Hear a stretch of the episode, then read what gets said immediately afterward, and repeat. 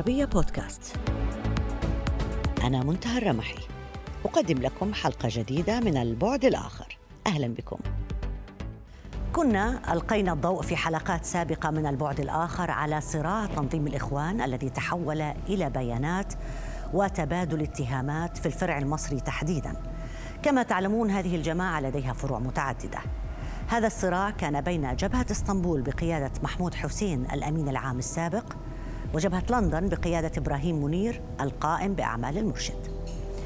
أصل الصراع أن جبهة إسطنبول بقيادة محمود حسين كما ذكرنا كانت عزلت منير من منصبه وفصلته نهائيا وكذلك أعضاء الجبهة. فقامت جبهة لندن والتي هي أصلا في الفرع المصري الأم وشكلت مجلس شورى جديد ردا على هذا القرار. وكان ما يسمى بمكتب الإرشاد العالمي للتنظيم في لندن طالب جبهة اسطنبول بمبايعة منير في قرار كان هدفه الحفاظ على التنظيم مهما كانت الظروف. وفي مقارنة بين التدين الإخواني في العالم العربي والعالم الغربي. العالم العربي عندما دخل التدين الإخواني إليه وجد هذه الدول خاضعة لأنواع أخرى من التدين كانت مستقرة ومحكومة ببيئتها وسياقها فكان على التنظيم اقتحام هذا السياق بأي طريقة تمهيدا لاحتلاله بالكامل. وكانت أشد المعوقات أمام هذا التدين الإخواني في هذه الأنماط من التدين المنسجمة أصلا مع مفهوم الدولة الوطنية.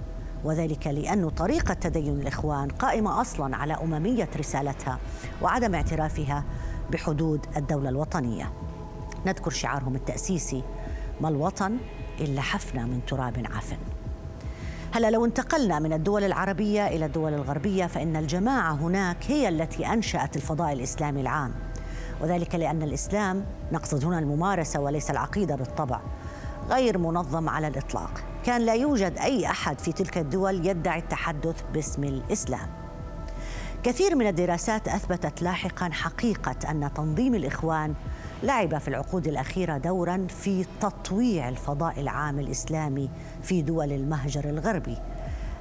والإخوان في لعبهم لهذا الدور دور التطويع الذي ذكرناه قاموا بالتسلل لمؤسسات أكاديمية ومؤسسات أمنية واستخباراتية وقاموا بصنع بنية تحتية للفضاء الإسلامي تكاد تختصر فيهم فقط مفردة الإسلام والمسلمين. بهذه الحالة المسلمون من غير الإسلامويين يجدون أنفسهم في الغرب بين مطرقة المؤسسات والرموز الإسلاموية التي أصلا صادرت أصواتهم وحقيقة ليست لديهم الإمكانيات المادية ولا البشرية لمجابهة هذه المؤسسات والرموز وبين سندان الإسلاموفوبيا الناتج بالأساس عن أفعال الاسلامويين وخطابهم وحتى تحركاتهم على الأرض وعن الخلط بين الإسلام والاسلامويه هذه الدراسات الحديثة التي أشرنا إليها تسلط الضوء الكافي على مدى تمدد الإخوان في الدول الغربية على مستوى المؤسسات والنجاح في إيهام السياسيين والإعلاميين هناك وفي كثير من هذه الدول حتى نصل إلى كندا بأنها الممثل الوحيد لمسلمي تلك الدول.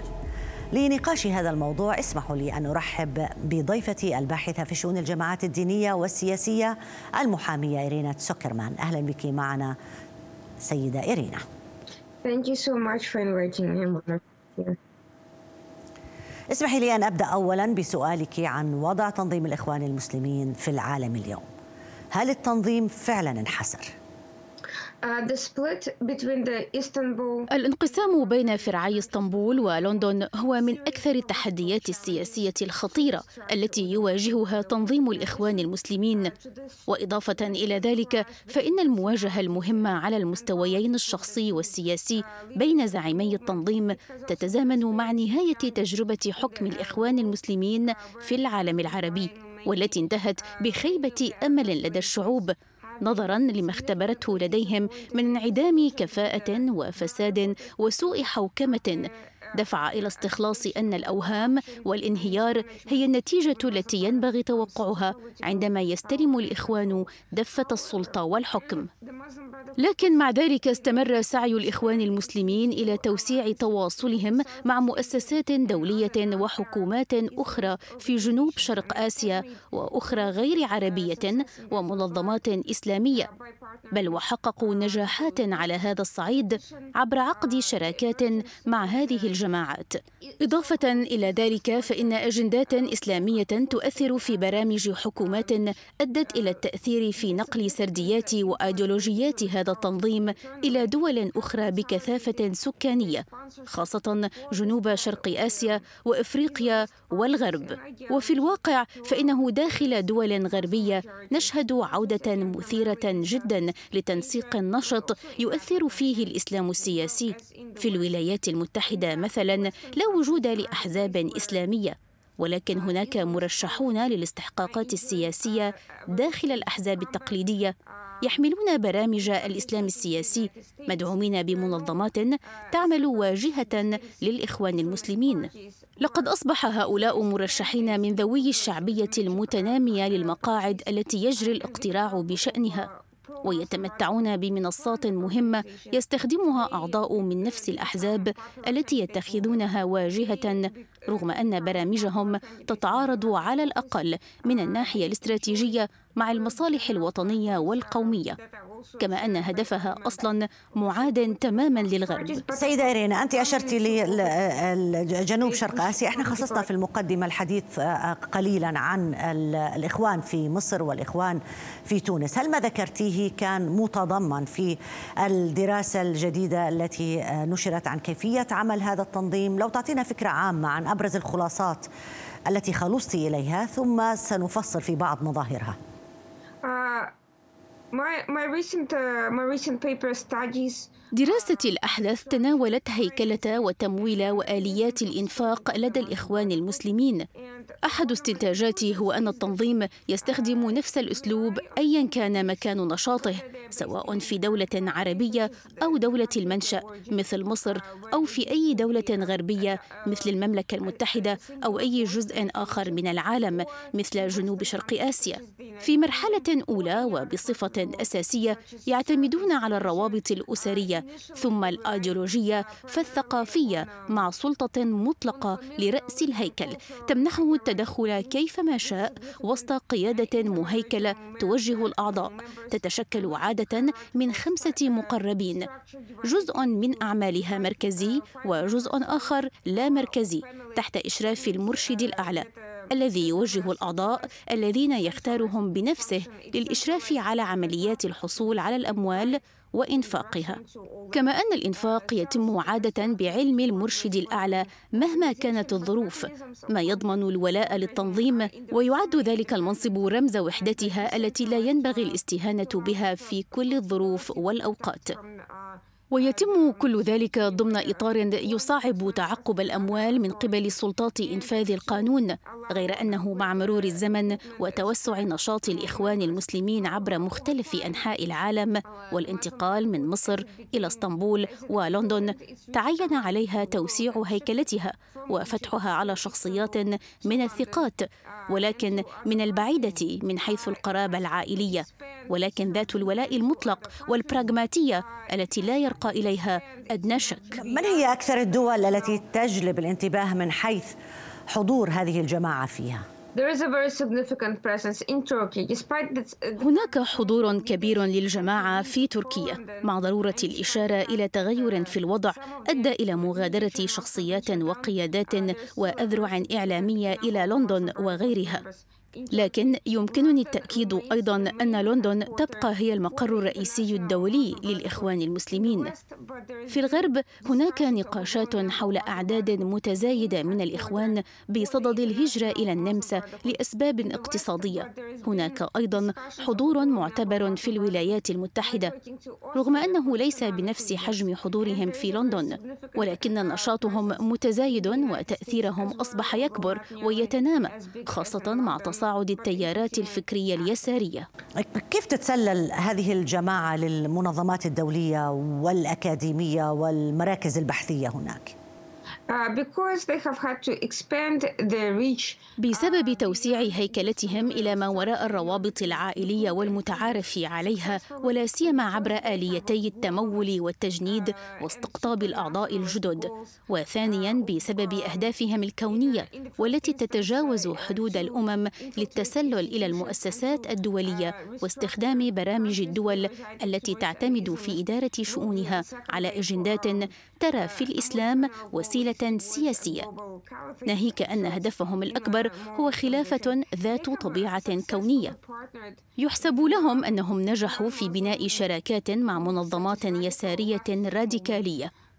كما أنهم نجحوا في تقديم أنفسهم للغرب على أنهم الممثلون الرئيسيون للإسلام لا سيما مع تسللهم إلى المؤسسات الأكاديمية وتوفير خبراء كان لهم حضور طويل في الغرب وبناء أعمال مشتركة مع آخرين من ديانات أخرى وخاصة بناء قنوات اتصال مع المنظرين اليساريين الكبار في مؤسسات التعليم والبحث في الغرب. هلا هي التحالفات اللي أشرت لها سيدة سكرمان بالضرورة لها مع اليسار بالضرورة لها تداعيات أو نتائج على هذه الخطط في التمدد على الدول التي تستضيف وعلى غير هذه الدول. ما هي أبرز هذه التداعيات؟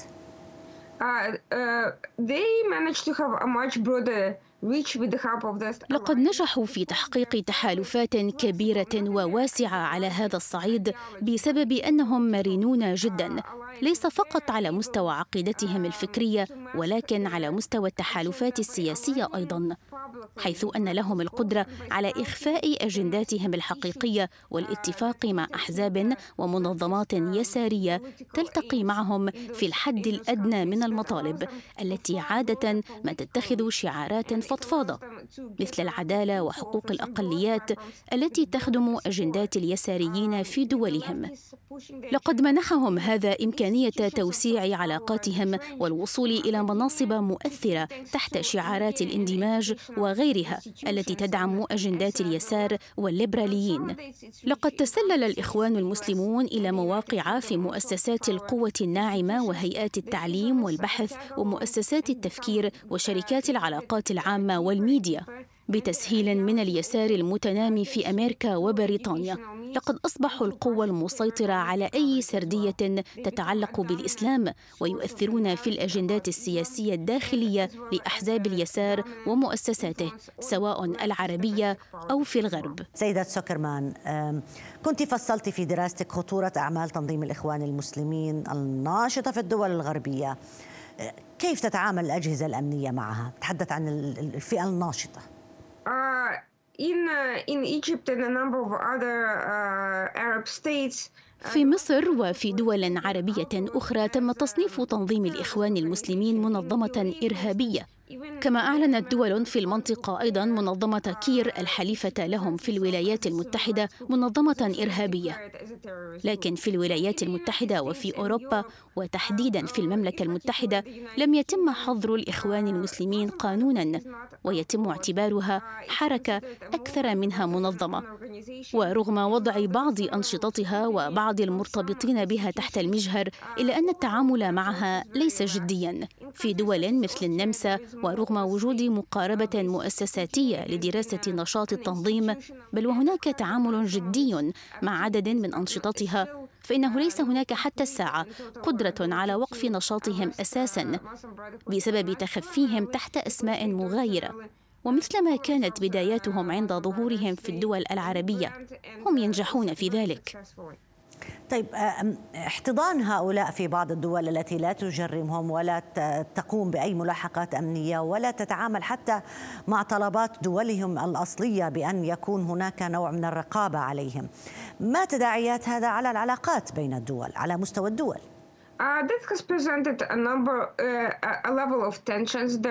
لقد كانوا وراء الكثير من المشاكل بين دول. هناك اختلافات في التعريفات القانونية مثلا بين الولايات المتحدة والدول العربية التي تعتبر هذا التنظيم ارهابيا في حين أن إطلاق صفة الارهابي على شخص أو تنظيم في أمريكا يستدعي الضلوع العملي في الإرهاب.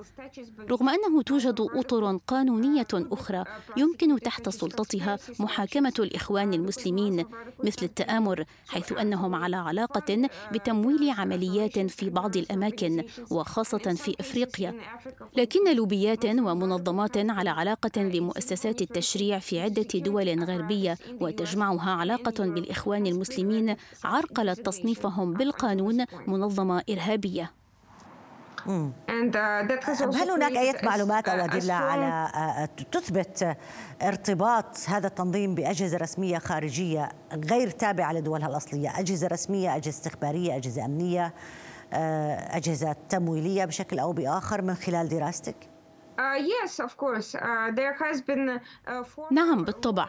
كان هناك برنامج للتدريب على كيفية إنفاذ القانون بين منظمات داعمة أو واجهه للإخوان المسلمين ووكالات أمن أمريكية لتوجيه الاخيره على كيفية التعامل مع المنظمات والكيانات الإسلامية. بالطبع لا تعتبر هذه المنظمات التي شاركت في التدريب نفسها فرعا من التنظيم ولكن سجلت محاولات ودعوات لوقف علاقتها بالتنظيم رغم أن أغلبها باء بالفشل. بسبب ذلك فإن غالبية وكالات إنفاذ القوانين والاستخبارات والأمن في أمريكا لديها فهم حول الجماعات الإسلامية يغلب عليه ما تلقته من معلومات وإرشادات من خلال التدريبات عبر تلك الجماعات التي تربطها علاقة ما بالإخوان المسلمين أو بخلفيتهم الفكرية.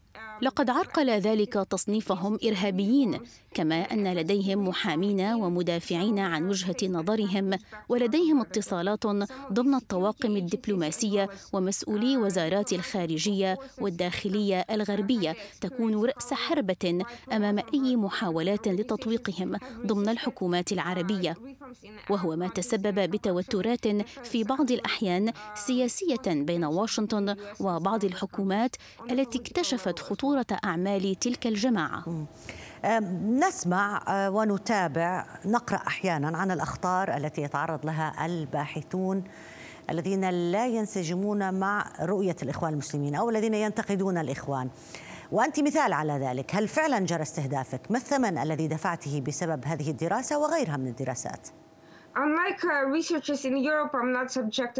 على خلاف باحثين في أوروبا يواجهون ملاحقات قضائية بسبب أعمالهم إلا أنني أتعرض لحملة من الإخوان المسلمين وحلفائهم عبر الإنترنت. لقد نظموا حملات خبيثة لمهاجمتي ومهاجمة منظمات إسلامية معتدلة لدي التزامات معها بسبب طبيعة عملي. لقد أعدوا فيديوهات شاهدها مئات الآلاف وتبادلوها على منصات كثيرة تابعة للإخوان وحلفائهم في الغرب. أيضا وبسبب شراكاتهم مع مؤسسات بحث تروج لأجندتهم اعتمدوا على شركة تكنولوجية غربية في كندا. ولنفس الشركة علاقة مباشرة ووثيقة بمنظمة أخرى داخل الولايات المتحدة تضم عددا كبيرا من أعضاء الإخوان المسلمين تعمل على الترويج لأفكارهم داخل الحكومة الأمريكية. لقد ركزت الشركات على برنامج إلكتروني قالتا إن حكومات تستخدمه للتجسس على مواطنيها. وأنا أثبتت مع الخبير جوناثان سكوت ليس فقط أن المنهجية المعتمدة في ذلك فيها هنات بل إنها مفبركة ولا توجد أصلا. وهو ما أدى إلى حظر حسابي وحساب زميلي جوناثان بصفة دائمة من تويتر الذي له علاقة مباشرة بناشطين من الشركتين يعني أنت لا تستطيعين استخدام منصة تويتر أبدا؟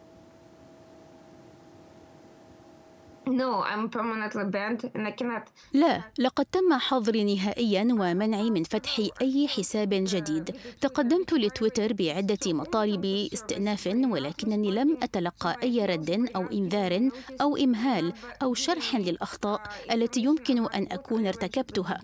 بل إن أحد المهاجمين اعترف بأنني لم أنتهك شروط الاستخدام في فيديو انتشر كثيرا، كما تلقيت اتصالا على منصة اجتماعية أخرى من أحد ممن يقفون وراء استهدافي. عرض علي بوضوح التخلي عن عملي وبحثي والعودة عن خلاصاتي بشأن البرنامج الذي تحدثت عنه وكذلك آرائي السياسية التي يرون أنها تخدم شخصيات أو أطرافا عربية يعاديهم الإخوان المسلمون مقابل استعادة حسابي. لقد استمرت الحملات الخبيثة حتى بعد إغلاق حسابي حيث تم تداول مقال مفبرك من قبل ناشطين إسلاميين وحلفائهم في الغرب تقدح في أخلاقي وشرفي وتنشر أكاذيب سخيفة حول عملي.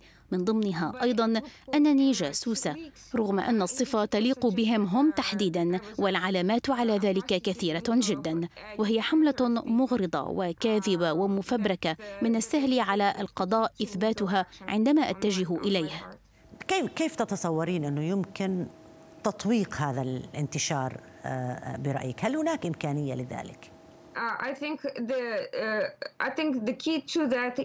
أعتقد أنه يتعين استعادة مؤسسات القوى الناعمة من قبضة الإخوان المسلمين والأطراف الداعمة لهم وهذا يتطلب تنسيق الجهود بين الحكومات ومنظمات المجتمع الأهلية. ويمر ذلك عبر اعتبار الإخوان المسلمين تهديدا حيث أنهم استولوا على تاريخ الإسلام وتعاليمه وطوعوها لمصالحهم ومصالح الأطراف الغربية التي التي يرتبطون بها. وقد أدى تعامل الإخوان المسلمين مع الإسلام إلى إنتاج ايديولوجيا متطرفة فرخت العنف وهذا ما ينبغي أن تأخذه المؤسسات الرسمية في الغرب بعين الاعتبار بحيث ينبغي لها أن تتعامل مع هذا التنظيم ليس بصفته حزبا سياسيا بنفس مقاييس الأحزاب الغربية. وإنما عليها أن توقن أن برنامجه أصلا يستهدف الغرب على المدى الطويل وأن من مصلحة الغرب نفسه أن لا يعتبر هؤلاء هم الممثلون الوحيدون الرئيسيون للإسلام ومجتمعات الهجرة. الباحثة والمحامية إيرينات سوكرمان ضيفتي في البعد الآخر شكرا جزيلا لك على هذه المقابلة. شكرا.